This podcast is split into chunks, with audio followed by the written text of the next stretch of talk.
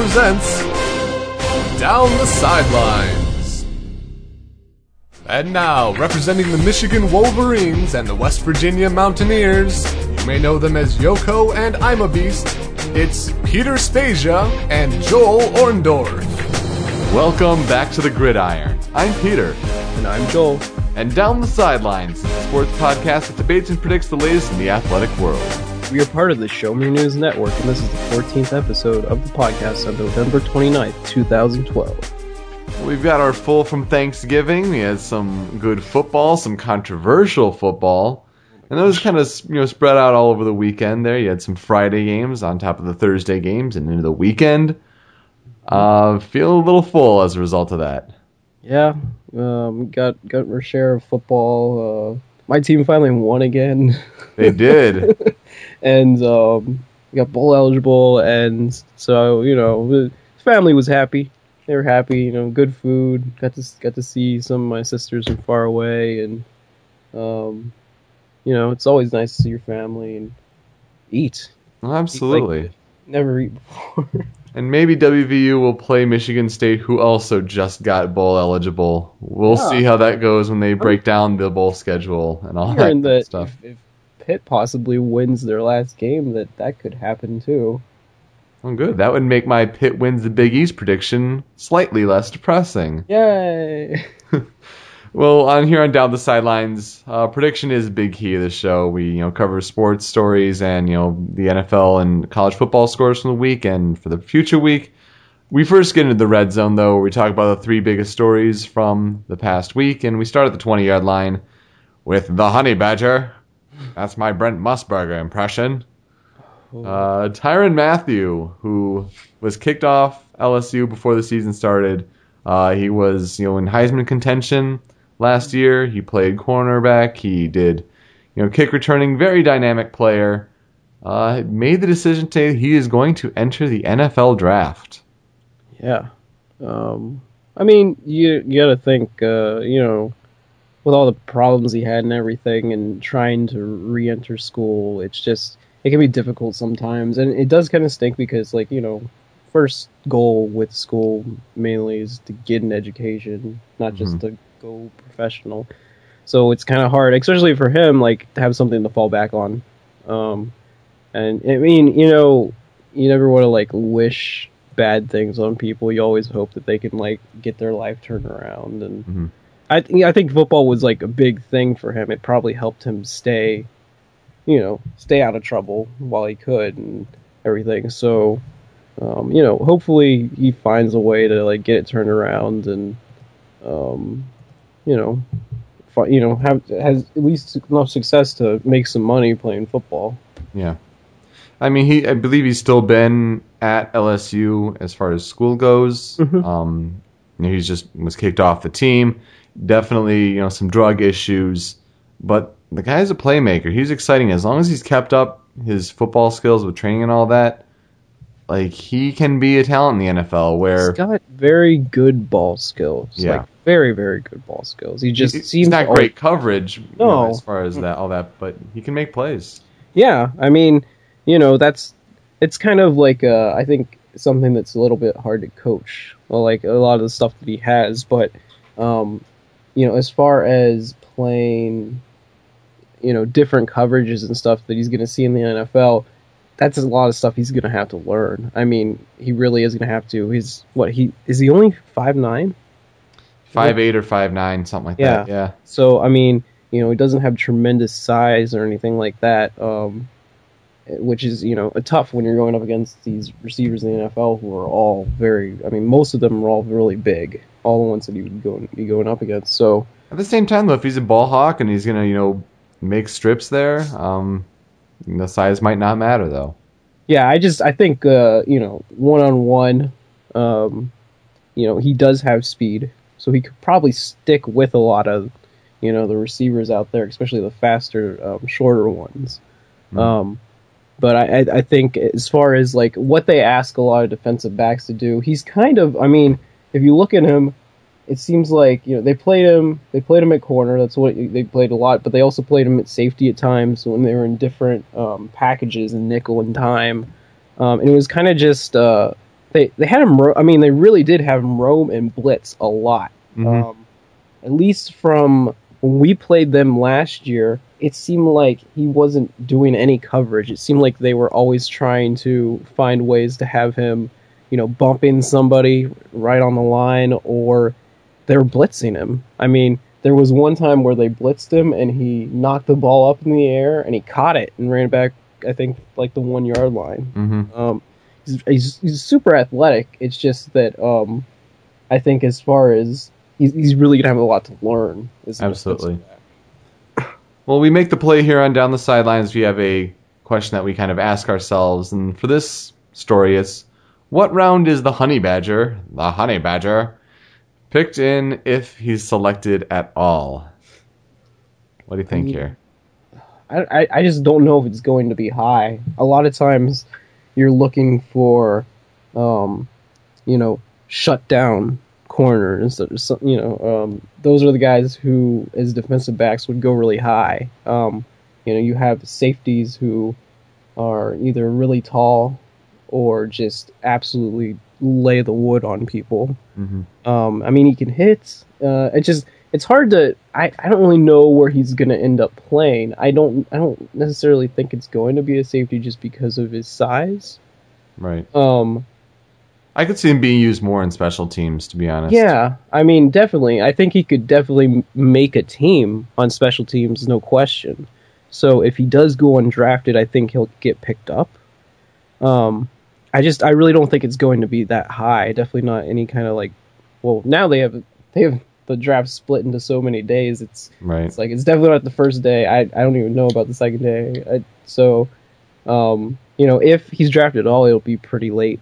I think. Um, if a team thinks they see something in him that they can use for their defense, I mean, it's just kind of like what they need on defense. That's how people draft. So, um, if they see something in him that they like, then you know you got to question some of uh, you know the the, the off field things. You know those kind of things always come into a factor. Like he, you know his draft status was really high after last year um, because he was just making plays everywhere. hmm But when he's not on the field, not making plays, and it's just people are asking what is he doing. I think that really hurt his draft stock. So I think it's probably going to be, if anything, it'll probably be like second and last round, last round. Hmm, Six or seven, interesting. Um, I think that it'll be higher than that, and of course, the the combine is going to make a huge difference. It always does. Uh, we s- get to see with all the different drills that they run, you know, the forty yard dash, the vertical, all these different things, to see if he's still in shape. If he's still in football shape, I think he can go as high as the third round. Um, I mean, I'm gonna. I'm just gonna say the, the fourth round as far as you know prediction's sake, but I I could definitely see a team creeping up as far as you know just a luxury pick, yeah, and you know the team that's already very good and be like, all right, well let's just put some icing on the cake and take him in the third round. yeah. I mean, he will probably. You, you got to think he'll get drafted by somebody who doesn't need him to come in and play right away, start right away. You Mhm. know, so, someone that can ease him into it and definitely start him on special teams. Right. So yeah, I'm thinking fourth round, but would not be surprised to see someone jump up in the third round there. Uh, the 10 yard line, and Ndamukong Suh uh, for the Detroit Lions. Remember on Thanksgiving last year, he stomped Devin Dietrich Smith, the Packers offensive lineman, stomped on the arm, and everyone made a big deal about it, especially here in Detroit. I can say with firsthand experience. Well, this week continued more discussion of that kind of talk in Detroit as there was a play where Suh was being dragged to the ground and he's flailing with his you know head near the ground and his legs up in the air and his leg appears to kick Houston Texan quarterback Matt Schaub in the twig and berries. Mm-hmm. Um, you know, the NFL looked it over, you know, considered Suh's record, did not suspend him, fined him thirty thousand dollars. Um, you know, it's been dissected with all sorts of different angles. I don't think it was intentional Mhm. um, because the guy's looking away from the play. There's no way he can be aiming his like I'm sure like there was you know some flourish on that. You know, try to do whatever he can to you know make his presence felt. Try to take down the quarterback in some way.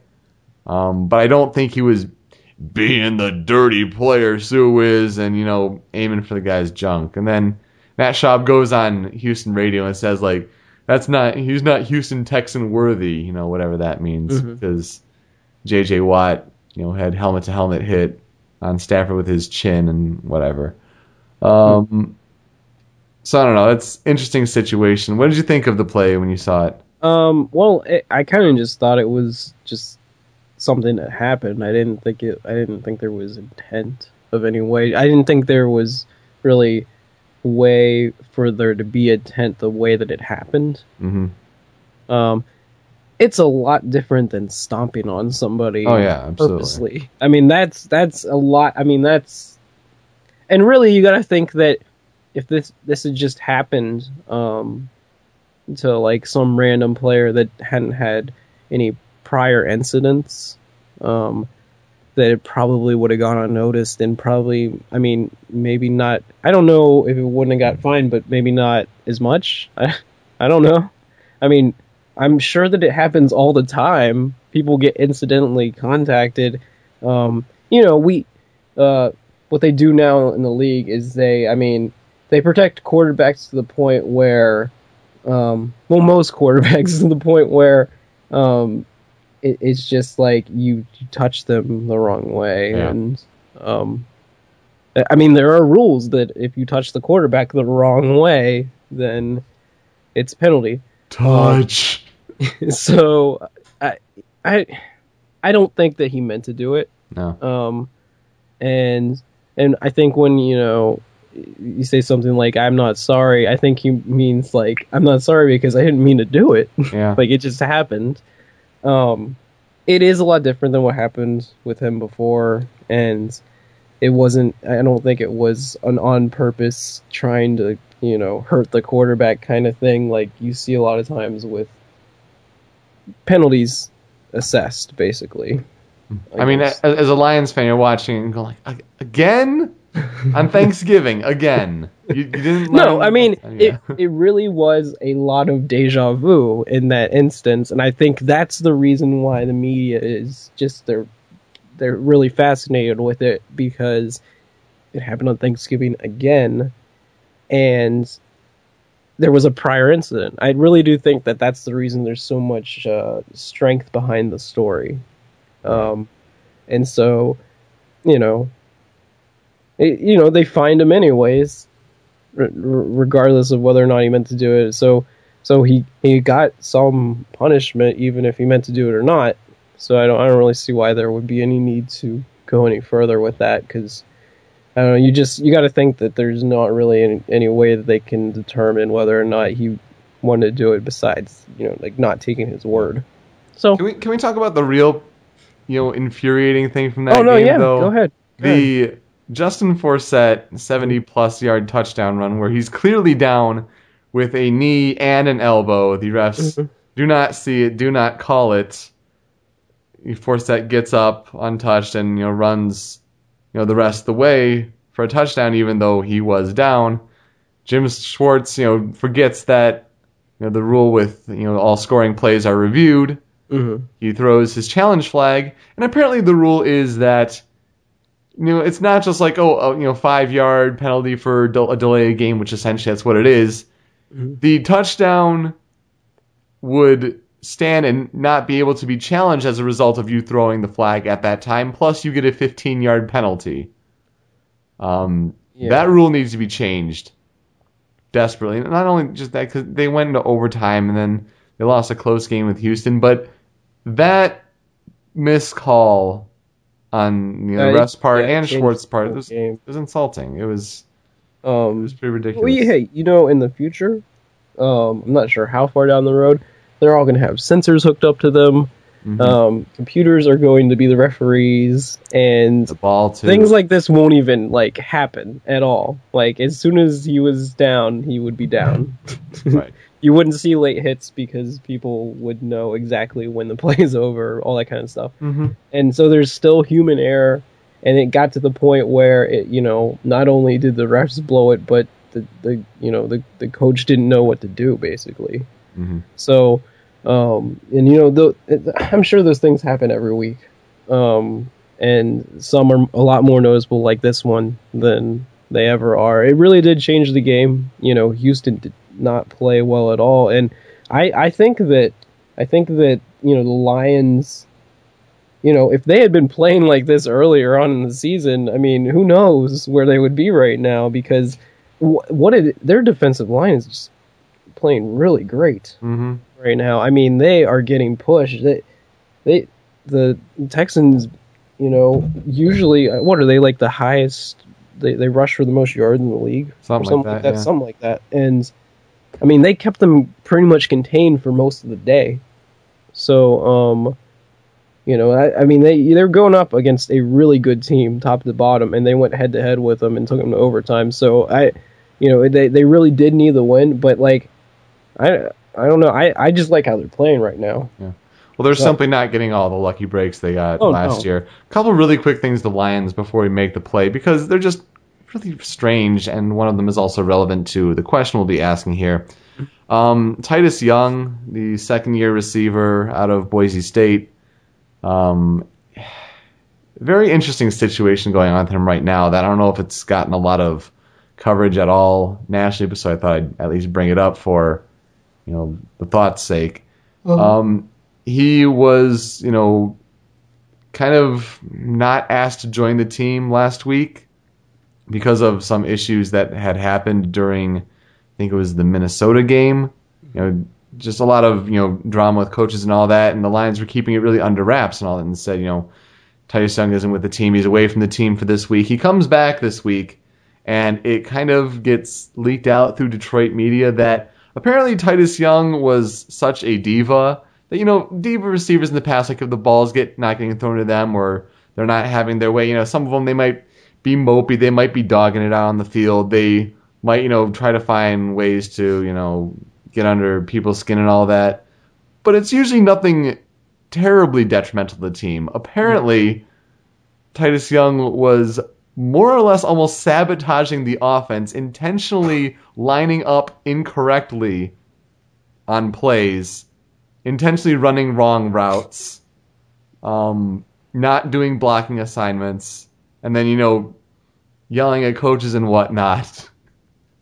Um, because he was apparently not getting the kind of play attention that he thought he deserved.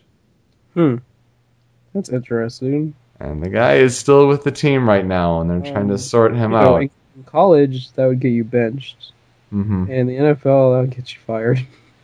Yeah, well, you'd think it would. I mean, you miss. I mean, You just think you miss a block, and then someone comes blitzing and take Stafford out, and like that's all your fault because you wanted to play your little sabotage game. Like that's I mean, and, and the thing is, even if they didn't figure that out, I mean, even if like he didn't like it somehow get out, they would have figured it out themselves because they review the tape every week, Mhm. and they'd realize if somebody just stood there and didn't block at all. Yeah, uh, absolutely. And so like, that's that's a drama situation going here right now. But as far as Suh goes, um, Ndamukong Suh picked up his what, like his fifth traffic violation in the past two years here in Detroit. So on top of everything else, that's not the best image for him. And um, you know there are discussions going around that with how bad the Lions were the past few years and the draft picks that they had it, you know, at very high places. They had Stafford at one, Calvin Johnson at two, and Ndamukong Suh at two. And this was before the CBA where they restructured all the rookie contracts. Yeah. Fact is, they all have massive contracts, and Calvin Johnson got paid big money this past offseason. Um, Matt Stafford is, I think, at the end of this year, or like in two years, and same thing with Suh. Like it's at, at the end of this year. Um, Stafford's going to get paid big money. He already got the most guaranteed money of any rookie contract ever, or like any something like it's. It was just unreal how much money he got, and he's going to Yeah. get more.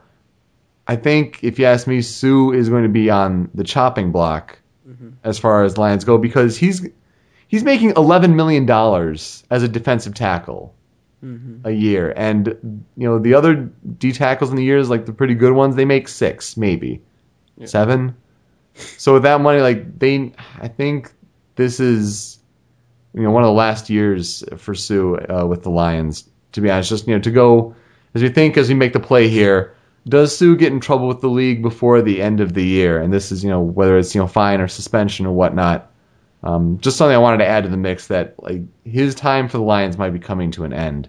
Yeah. Something to consider if you you know you're a fan of an NFL team if you want to take on you know that kind of player. well, I mean, just- sorry, go ahead. he's good. He's, he's, still great. good. I mean, eh, no, I just remember like watching him in college, and nobody could block him at all. Um, like he almost single-handedly beat Texas that year that I think Texas went to the national championship game. hmm It was like him versus five linemen.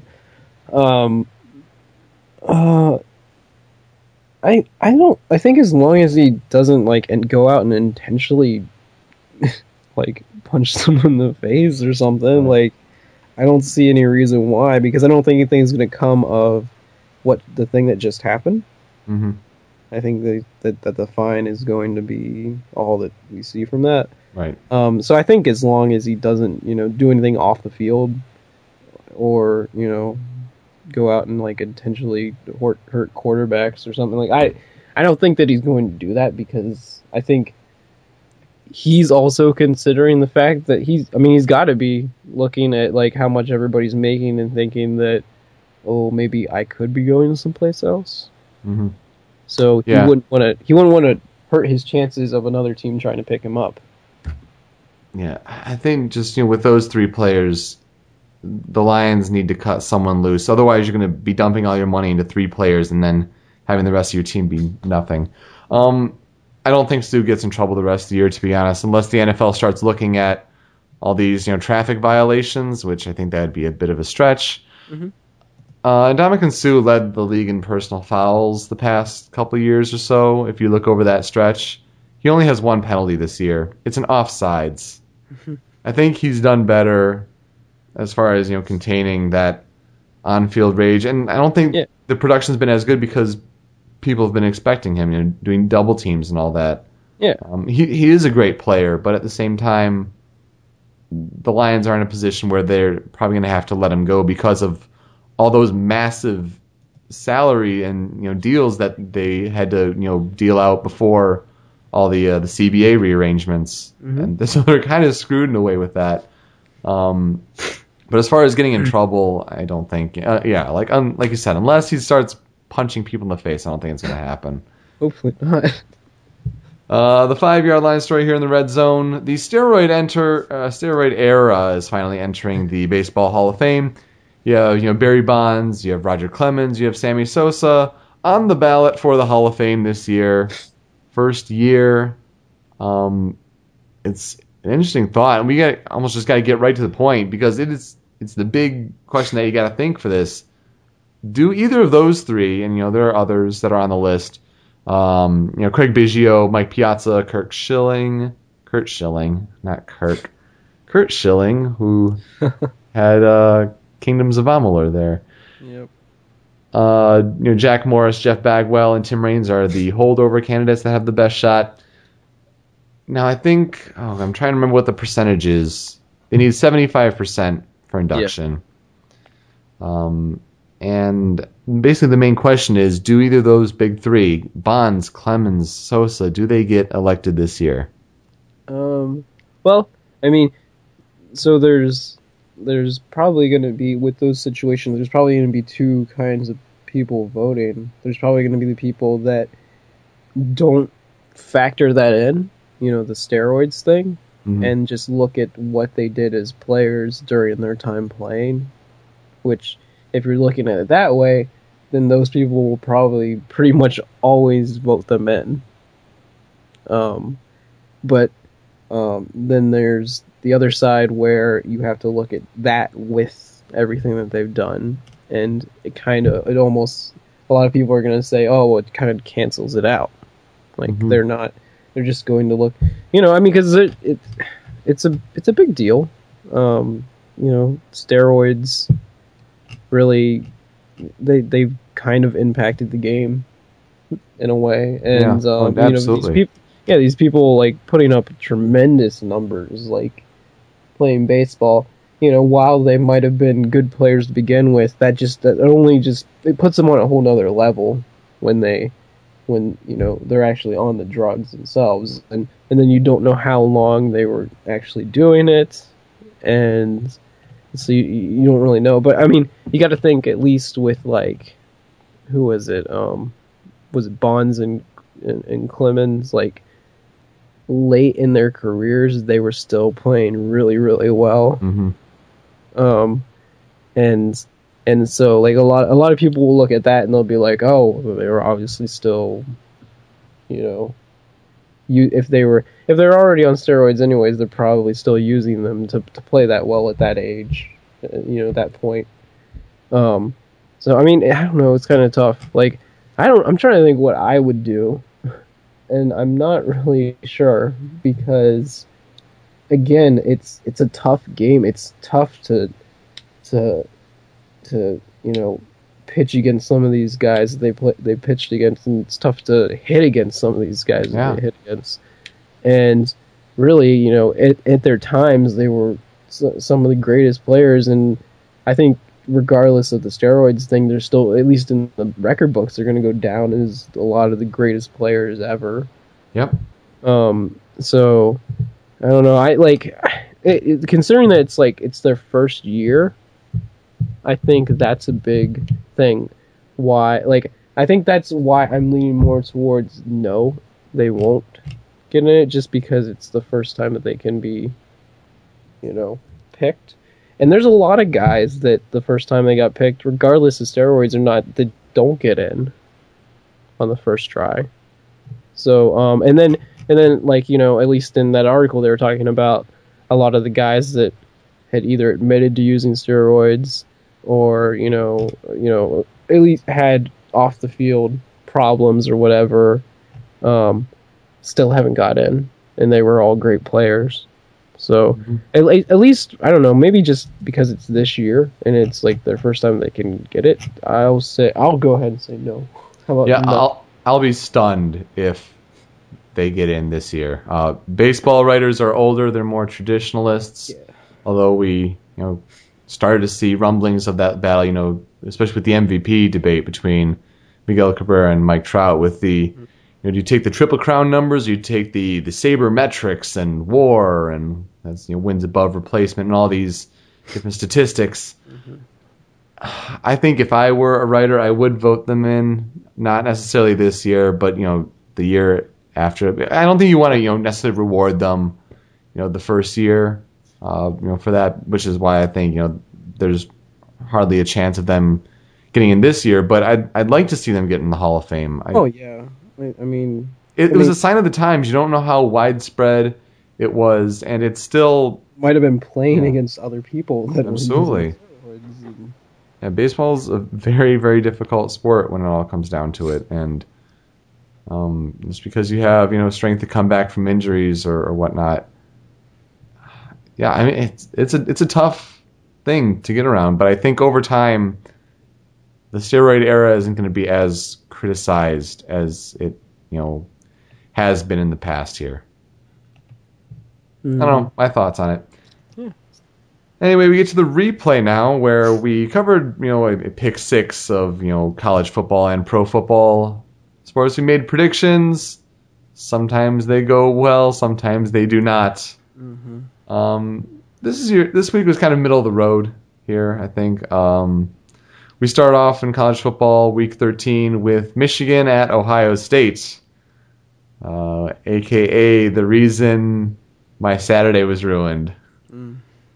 Uh, Michigan started off to started playing you know, very well uh, in the first half. You know, very you know they're competing with Ohio State using uh, Denard Robinson and Devin Gardner, uh, kind of in dual quarterback settings, having them both on the field at the same time. And then the second half, they they kind of went away from that, and Yeah. it is very very frustrating for Michigan fans to see. Oh, Denard Robinson's out there. He is only going to run, and he's the only one out there. Okay, um, you know, just at least have Denard try throwing once to try to set up all of the runs. Don't be so predictable. They, they ran up the middle so many times. It was one of the most frustrating second half performances I've ever seen as a Michigan fan. But I picked Ohio State in the picks to cover my ass, and Yeah. Ohio State won 26-21. I mean, his. I mean, it must be like pretty serious if they like they won't even let him throw like a little Yeah. little something, you know, like a option pass. I mean, that's a really easy play to run. They they made a living off of it when he started playing quarterback. You know, Yeah. he does the read option, and then you have a short slant across the middle, and everyone's biting. So you just dump it off to the crossing route. I mean, Yeah, you, you could do a triple option out of that. I mean, a two back set, or you could just run traditional I and Hmm. run I formation like you know, or run run it like that, uh, the old school way, I guess you would say. And um, I don't know. It just uh, you know, they they definitely could have won that game. mhm.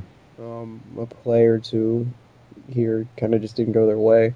Yeah. Um, Uh, in all honesty, though, you know, congratulations to the Ohio Yeah. State Buckeyes for an undefeated season. it's a lot. Uh, it's too bad that they're scumbags for having Jim Tressel back to celebrate the 10 year anniversary of their last national championship and raising him on shoulders, uh, despite the fact that he is the reason why they're not playing for this national championship. Bravo, classy. Um, also, Urban Meyer, fun fact. Uh, third time that Urban Meyer has had a or led a team to an undefeated regular season. All three times he has not played for a national championship. I didn't know that. hmm Anyway, Um, what was I gonna say? Are they're not elig- eligible next year? Are they? um, no, it's just this year. Oh, okay. Yeah, it's Penn State four years, and this is the one year for Ohio State. Well, And they could have they could have taken the bowl ban, you know, during the Tressel era, but they wanted to use those players against Arkansas in the Sugar Bowl. So you know, karma's a bitch. speaking of uh, what was it? Penn State. hmm They also finished their season with a win and had a much better year than anyone thought they Yeah, would. I, I remember I predicted you know four wins for them, and they got eight. So. Yeah, that's that's pretty amazing. And you know, to go what didn't they just beat one of the teams that's going to be in the, the title game? What did they play? They just beat Wisconsin. yeah, they did beat Wisconsin. And uh, I mean Big that Ten game, title game, not that the national. was- title. Yeah, that game was really awesome to watch. If there's a replay out there, you should go watch it. Mhm. My brother-in-law scared his kids to death because he was screaming so loud, and the dog was like hiding under the couch. Aw. and it's just because you know that was their bowl game, basically. yeah. Um, Well, same thing. That's you know with Ohio State too. Like Yeah. that was their bowl game. So It was. I'm sure that it was. You know, I mean, you know, they were playing for a little bit more in a way, just because it's a you know big rivalry game and it's, um, you know, undefeated season. No matter what the, you know, the fact that you can't go to a bowl or whatever, and it doesn't really stand in the rankings. It still means a lot to the school themselves, you know, and the players that are on that team because a lot of the players that are on that team really have nothing to do with you know what the reason why they're they can't do this or whatever the suspensions and everything like that so i mean that's why both of those schools you got to be kind of impressed and you know like salute the players themselves because they're i mean they're the ones that that you know regardless like they knew they weren't going to get rewarded with the bowl at the end of the season but they still went out and played so Mhm. I, I think that's kind of cool absolutely, and you know they they stayed there at Penn State. yeah oh yeah that's Despite- what, knowing that they're not, you know, going to be playing for anything. No, absolute kudos to them. Oregon at Oregon State on. I'm sorry, the Ohio State game is minus three and a half. They win by five. Oregon at Oregon State plus nine and a half. Oregon just mop, mops the floor with them 48-24. yeah It just makes that Stanford loss even tougher. Yeah, honestly. and uh, I mean, you know, if you we'll, we'll get to that game in a second, but like it just makes you feel like that Pac-12 championship game is just seriously, like who besides the fans of the schools and maybe the team from the Big Ten that's gonna like not that many people are gonna watch that game. yeah, one of those teams is going to the Rose Bowl. That's insane. Yeah, We'll definitely get to that for sure, though. Uh, Oklahoma State at Oklahoma minus seven. It definitely was bedlam.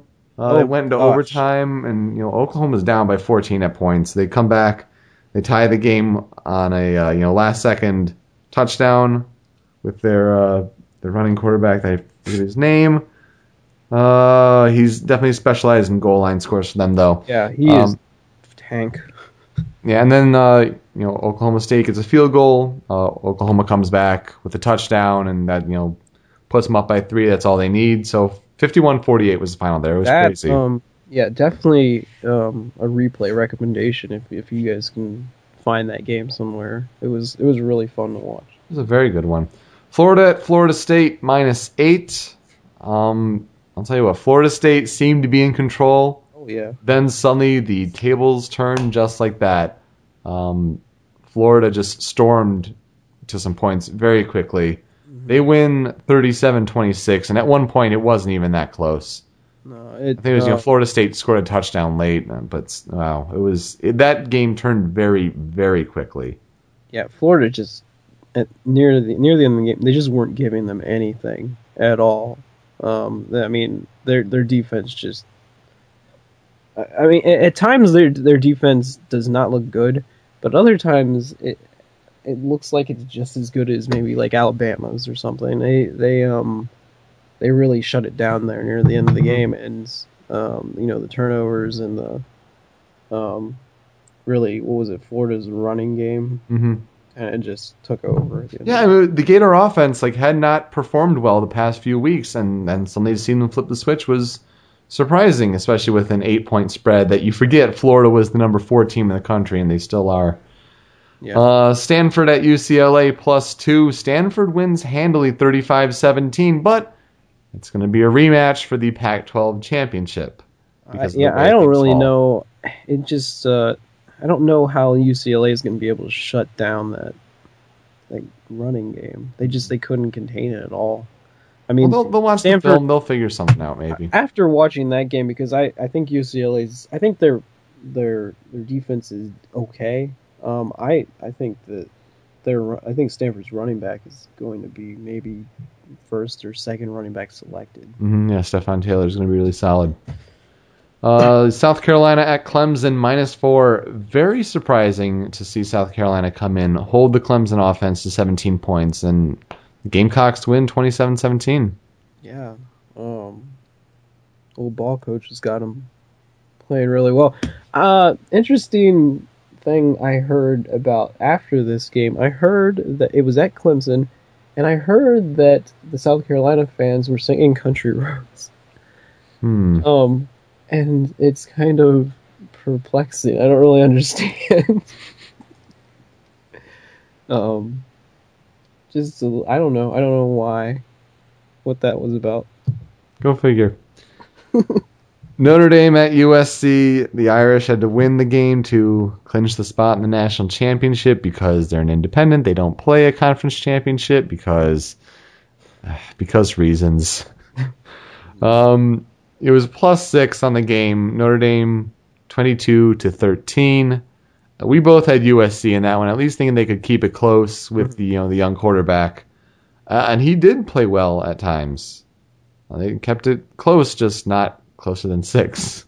Um, well, it, it was really interesting. I was watching this with my brother-in-law, and um, he was saying with about like three minutes, two minutes left in the game, USC is going to drive the ball down the field, and um, you know, basically score a touchdown because Notre Dame. It, it seemed like for a while there, USC was you know, they were kicking field goals, but they were also scoring touchdowns. And Notre Dame at one point kicked like four straight field goals or something. Mm.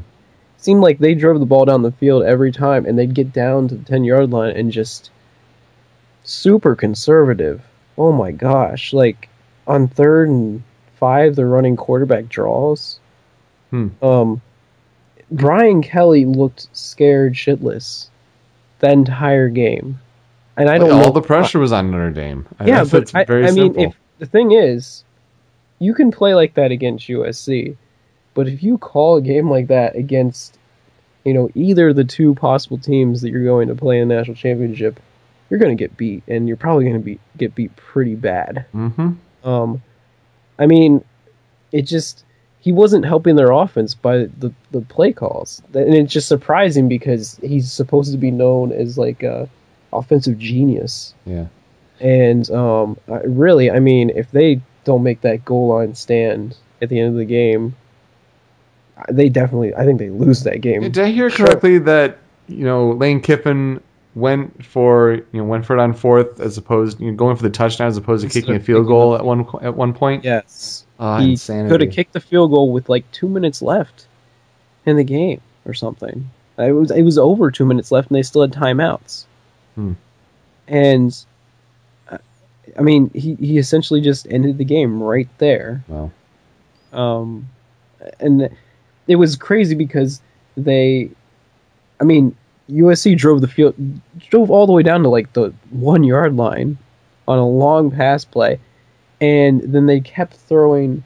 They got two straight pass interference penalties inside the goal line, like on the goal line, and so they got first down, first down, and then they tried to run the ball like four straight times.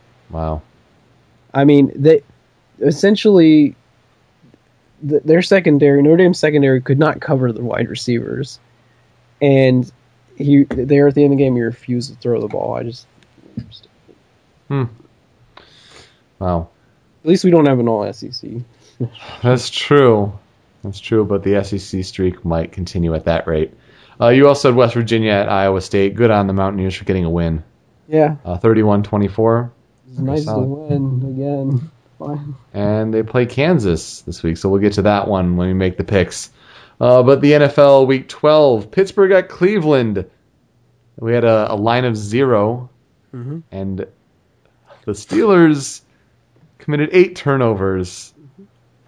And Tony TH's Cleveland Browns, the factory of sadness, win for like the second time in 20 meetings. Yeah, 20 to 14. It was quite the game. I- um, I can't believe that game was as close as it was. Mhm. I don't I don't know how you turn the ball over eight times and only lose by six. granted, one of them was at the end when they're trying to do the laterals and they fumble and Cleveland recovers. So it, Still seven. one doesn't really count. We got the seven at least. That's Uh, I really I I'm just kind of surprised. I like uh, it. It would take that kind of effort to lose. I guess I don't know. Yeah. It just seems kind of strange that what all the running backs fumbled Yep. and Charlie Batch did not play a great game, and you know, Roethlisberger's still in a lot of pain this week. He's probably not going to be good to go this coming week against Baltimore. So, Yep. see, Atlanta and Tampa Bay, very exciting game. Uh, it was a plus one line, and Atlanta wins by one, 24-23. Um, we'll see. I mean, they're, they've already started the game right now against New Orleans uh, in Atlanta, so that's going to be a good one as well. Um, they just keep winning. yeah, but Tampa Bay is a really good team. I know. Um, they they are competing. oh, I think they make a wild card spot. Oh, that'd be, that'd be you know good for the first year head coach. Absolutely, Greg Schiano there. Uh, St. Louis at Arizona. Teams that you know recently on the struggling side of things. Janoris Jenkins for the Rams takes two touchdowns Oh. back uh, backbreaker. Even Yeah, though you had their defense, man. hmm Yeah, 31-17 for the Rams, even though Cardinals were uh, favored by one on the line. San Francisco at New Orleans, plus two and a half. Colin Kaepernick gets the starting job uh, over Alex Smith. That could have been another, you know, story that we talked about this week. Uh, but you know, Kaepernick plays pretty well and gives the Niners the win, thirty-one to twenty-one. He he throws a really nice long ball. Mm-hmm. He has a really he still has a really strange delivery, but he's really tall. So um, he's he's mobile. I think he's he's got some good upside there. yeah, um, you know, I I think he's kind of earned that starting spot. Um, Mhm. At least you know until he starts playing bad, which I mean he probably will eventually because he's young and you know adjusting to the game and you see different defenses every week. But you know, his first two starts really well, played really well. Can I change my Super Bowl prediction pick from the beginning of the year to San Francisco 49ers quarterback? Because I said Alex Smith. And I'm wondering if I can make that more generic now. I I, I guess. Whatever. Uh, Green Bay at New York Giants minus two and a half. Uh, Aaron Rodgers did not play well, and when Rodgers does not play well, that team does not generally do well, and the Giants stomp all over the Packers, coming off their bye week, thirty-eight to ten. Well, yeah, and you know, we didn't we. I think we both picked Green Bay. We did. Um, I, I think what it is is it's you know when Green Bay struggles to throw the ball, um, because they don't have a running game, they they can't really do anything on offense, and that defense is not nearly as good as it was like you know back when they won the Super Bowl. Mhm. Um, isn't oh, is Clay Matthews isn't even playing? I think. Uh, yeah, I think he's out. Woodson might be hurt too. Yeah. So, um, you know, and then there, a lot of their what's there, a couple of their receivers have been having injury issues, and um, they're just uh, I don't know. I think they could you know still make the make the playoffs and everything. It's just um, Oh, you know, sure, like, yeah. there's those those few select teams that can do everything, kind of like the Giants and, and you know the Texans if they would eventually face them. You know, th- they're Atlanta. The, those teams still have the upper hand in all those games, I think, because I don't think Green Bay can just rely on Aaron Rodgers to win the Right. games. Yeah, I as think good as he is. I think Packers and Tampa Bay they're looking at you know the best opportunities for the the wild card spot right now. And then finally Carolina at Philadelphia. No line on Monday Night Football. Um, Philadelphia is a pile of dookie right now. God, they're so bad. First pick. Mhm. Um, They're going to steal it from the Browns. no, I think Kansas City's going to get that one. Oh, that's right. I completely forgot. And that that will be interesting when we talk about you know draft stuff later down the road, months to come. Uh, Carolina wins thirty to twenty two. Cam Newton, you know, two passing touchdowns, two rushing touchdowns. He was the man. Yep. He he played really well. Uh, so we're tied NCAA football, I think, at forty two and forty nine, and you have the one game upper hand in the NFL there. Moses and Skull Jumper, they look like, they look like they're going to be taking that to the end as their uh, their titles. They're in solid control right there. As far as the Sminja leaders in our community when they get to pick, See if we can get them both on, maybe. I think so. Yeah, definitely like the last weeks of their respective seasons for sure. Now we get to our picks. We have about 15 minutes left in the show. We have to make these very, very quick.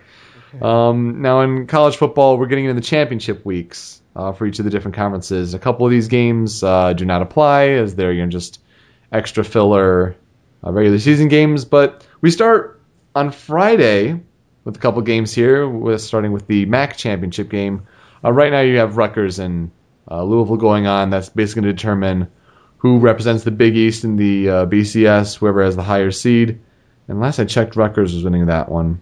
Um, anyway, the MAC championship at 7 p.m. You have Northern Illinois taking on Kent State, uh, plus six and a half. Hmm. I'm gonna go with Kent State on this Yeah. one. Moses knows what he's talking about for college football. He goes to Kent State. I, I don't know much about the MAC to be honest, even though three teams in the MAC reside in my home state. um, uh, well, uh, Golden Flashes. Yeah, it's a good pick.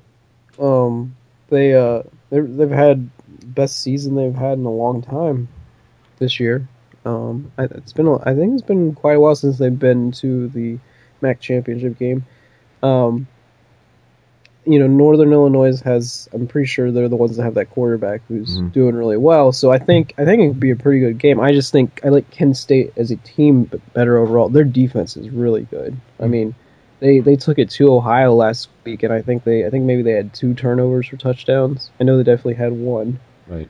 Um, I think overall they're just a really solid team. They you know, and they beat Rutgers, who was a I think a pretty good team. I Yeah. you know probably the best team in the Big East, and um, you know I I mean they didn't just beat. I'm pretty sure they took it to Rutgers. Um, so uh, yeah, I'm gonna go with Golden Flashes.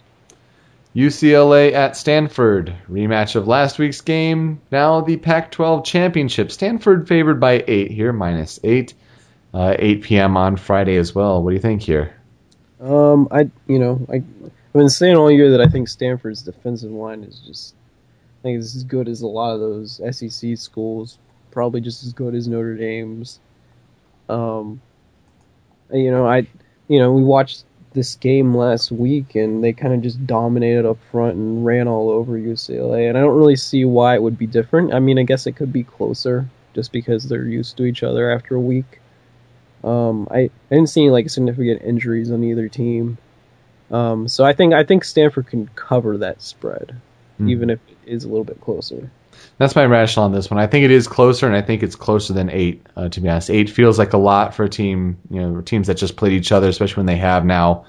You know, oops, sorry, knocked the mic there. Even more film on top of that uh, for each other. So I think you know people would expect Stanford to win. Stanford might still win, but I think eight feels like a lot. I'm going to take the Bruins in this one. Alabama at Georgia plus seven. The SEC championship winner, very, very likely going to the national championship game here against the Fighting Irish of Notre Dame. Uh, Saturday at 4 p.m. Eastern. Got the Georgia Bulldogs. They were my SEC pick to beat Alabama in the SEC championship at the beginning of the year. I'm going to stick with that pick. Uh, I like what their offense is doing. Granted, Bama is playing very well as well, but they've kind of had some, you know, cream puff games the past couple weeks. Yeah.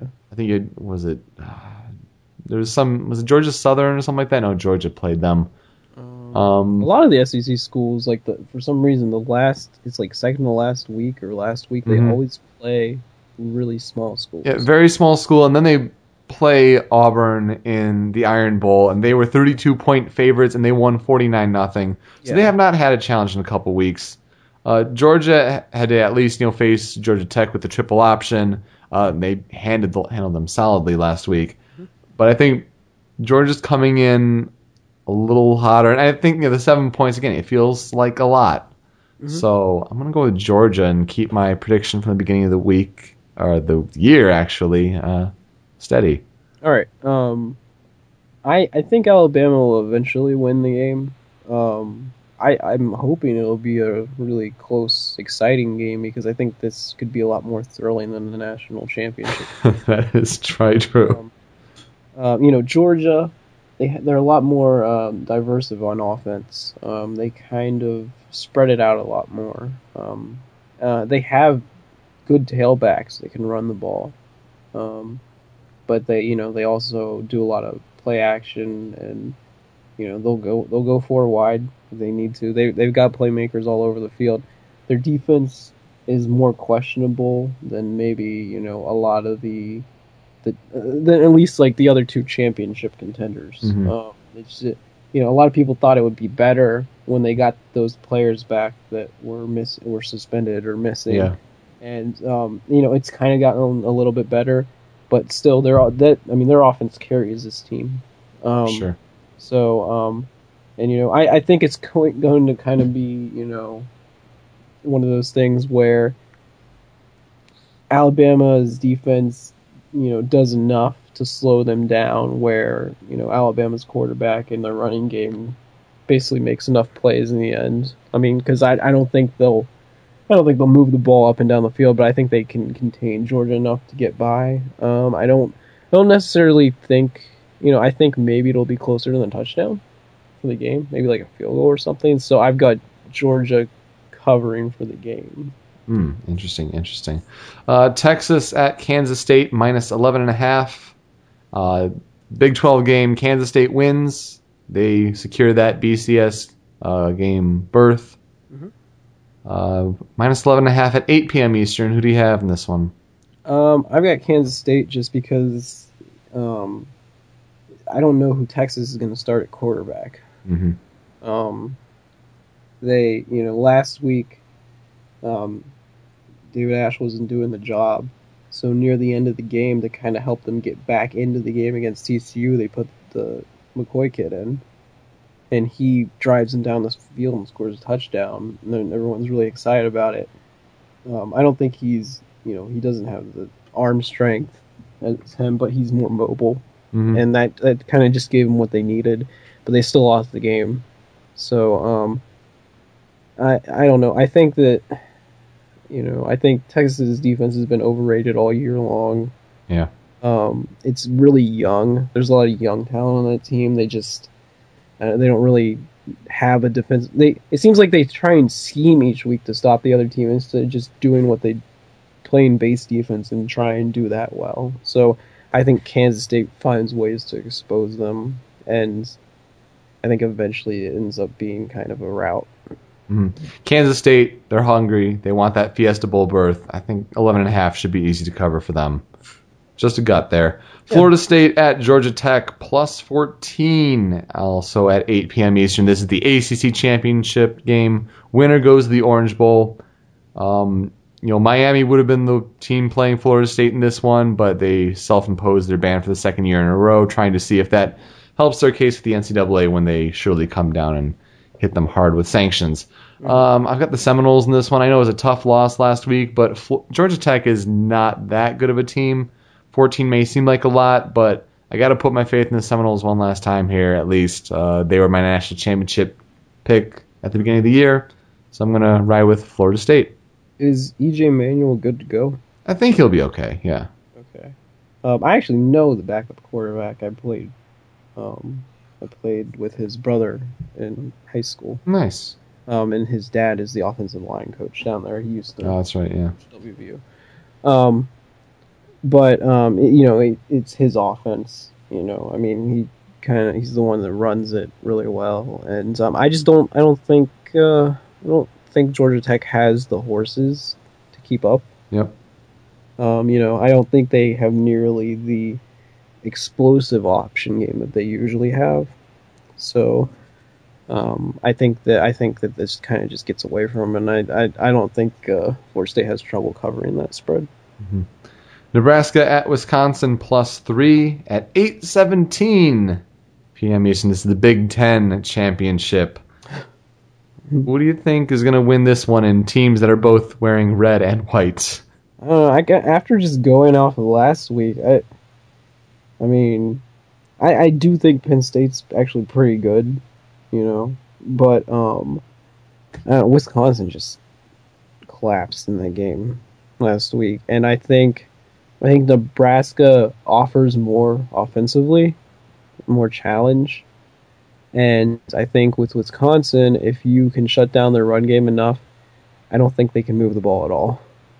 Um, and I, I think maybe Wisconsin has a little bit better defense, but I, I just think there's too much on that Nebraska offense to for them to handle in this game. So I, I got Nebraska. Nebraska didn't look particularly great last week either against Iowa. That game was way too close for way too long. I have Wisconsin in this one. I think you have you know some of the experience of you know, the team being there uh, last year against Michigan State. Uh, I think they're hungry. They're looking to go back to that Rose Bowl, and I think you know Montee Ball is great for him that he broke that record Yeah. uh, for you know all time you know career touchdowns in college. It's, it's wonderful he did that. Um, I like Wisconsin in this one mostly because I'm also just bitter at Nebraska for uh, beating Michigan and winning that leaders division. It's terrible reasoning, I know, but uh, g- give me the Badgers. Whoever wins, I they're probably ex- a little more excited to see that it's either going to be UCLA or Stanford, not Oh, the- that they have to play. It's true. Shocking that Oregon. I, I'm Yeah, Oregon's, I- gonna, I Oregon's going to get an at large. You know what it is? Of course they are. You know what it is. It's just I think I think we all forgot about Stanford. I think we all forgot what their who their losses were too. Mhm. For some reason, I was thinking that one of those other losses was in the. So I didn't think that they they had a chance. Like I didn't think it mattered if they won, but it, it it was Notre Dame was the other loss. Yeah, sure did. So- Uh, extra point is Boise State at Nevada uh, plus ten at three Mm-hmm. I don't know much about the conference out there. Um, I mean Boise State. Yeah, you I mean Nevada, that's never Nev- bad. Nevada's. Nevada's been a game that like you know, has given them trouble in the past, but I think in Boise State, like Chris Petersen always has a good team out Oh, there. yeah. Send them out on a win. You have Kansas at West Virginia minus twenty. twenty. What do you think on that one? It's like the last time we won, let alone won by twenty. um, well, you know, I, uh, I, you know, I'm hoping that Stedman Bailey has a really big game so that he can, like, you know, at least, if you know, he's probably going to finish second if he doesn't, but like, you know, that'd be cool to have a Biletnikoff winner, Mhm. um, because he's already announced he's going to leave early for the NFL. Um, I don't know, you know, it's our senior day and everything. I think maybe the team comes out and plays well enough. I mean, you just you've got to look at Kansas, and I mean they they really they are the worst team in the league. hmm Um, they don't really do Being, being the. Big Twelve, yeah. yeah they they just don't really do anything well. Um, I I mean they've played some teams close, but those a lot of those teams were the middle of the pack teams in the conference. So um, I heck I'll just pick us. Why not? West Virginia. Um, one sentence summaries here for the NFL games because we are pretty much out of time. Uh, week 13, Minnesota at Green Bay, minus 9.5 at 1 p.m. Eastern. I don't, even though it's at Lambeau, I don't know if Aaron Rodgers bounces back. I think Minnesota needs to. You know, their, their season's on the line, so I think Minnesota can step up on the road in at Lambeau. Wait, they win or they just cover? Or Oh. they win or they cover? Oh well, yeah. E- even if you know, yeah, they just win. nine and a half is a lot. Yeah. Yeah. Um, yeah, I I think um, I think maybe Green Bay pulls out the win, but I think Minnesota covers. So I got Minnesota. Arizona at New York Jets. Oh, my dreadful teams. My goodness. New York Jets minus four and a half uh, at home at 1 p.m. Eastern. I mean, it's so hard to pick this. Ooh. One. They're they're so bad. Both teams are so bad. Uh, Tim Tebow wins. I don't know. There you go. I, I have the Jets in this one as well. Uh, I think at the very least they can run the ball, and I'm not Yeah. sure the same can be said for the Cardinals. Yeah, you, you put T- Tebow in there, have him run the ball. There you go. He's the quarterback of the field. Yes, the the Jets win thanks to Jesus. I don't know. Divine intervention. Tampa Bay at Denver minus eight, 4:05 p.m. Eastern time. I think Denver's on a roll, and I think they win this game. However, eight is a lot of points for a very hot Tampa Bay team. Would not be surprised to see a Tampa Bay upset, but I'm still picking Tampa Bay uh, at the very least for uh, Denver not being able to cover those eight. Yeah, I think if it was seven, I'd go with Denver. But I'm gonna I'm, gonna go with Tampa Bay as well, just because they they're playing really well. hmm Pittsburgh at Baltimore minus three, uh, 4:25 Eastern here. I'm surprised that that is that that the Well, it's a rivalry game. You got to keep it close. I, I I don't even know if it will be that close, but uh, I I got Baltimore in this one. Yeah, Baltimore at home. Pittsburgh's playing dreadful. If if Roethlisberger came back, maybe Pittsburgh would have a chance there. But with that quarterback situation being as unstable as it is, Baltimore's won four straight games. Yeah. Um, they've really started to come together despite the defense lacking. And Ray Lewis might be coming back before the end of the year with that tricep injury. We were talking about him. Is this the end for Ray Lewis? And he might be coming back. He's back at practice already. I'm not saying this week, but later in the year. That's that's crazy.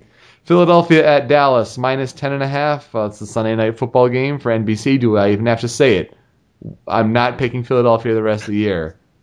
Ten and a half does seem like a lot, but Dallas I think won by at least that margin when they played them a few weeks ago. Give me the Cowboys. You gotta think Philadelphia is gonna give whoever they're playing seven points anyways. So so I look at this as a three point three and a half spread. so I, I got Dallas. Okay, and then the New York Giants and at the Washington Redskins plus one on Monday Night Football. Giants and Skins. What do you think? I think I think it'd be a good game. You know, Robert Griffin does his thing, does his thing. Um, but I I got I think the Giants are just too much as a team. I mean, you know, they kind of just run the ball at will sometimes and then go play action on you. So I I, think it could be a close game, but I, I got the Giants. hmm Yeah, I mean, they really started to hit their stride last week. Usually November is a month where they just start collapsing. Uh, but I think this year might be different for them, although that I'm not sure what that means for their postseason. Uh, because usually, like they struggle late in the season, then they Yep. actually come back and do well in the postseason. So it might be flip flop this year. Who knows? Um, I think for a game that's essentially almost a toss up here, I think I got to go with the Giants, Oh, watch! They're gonna they're gonna start losing now, just because I. and then we're, we're all gonna be like, oh no. Well, it's going to be a very interesting week of football. I mean, you still have several weeks left in the NFL season, but these championship weeks they're big for uh, for college football, and then we wait for the bowl season, and God, like it's going to be several weeks before the championship game and all that stuff. But it'll be exciting, that's for sure.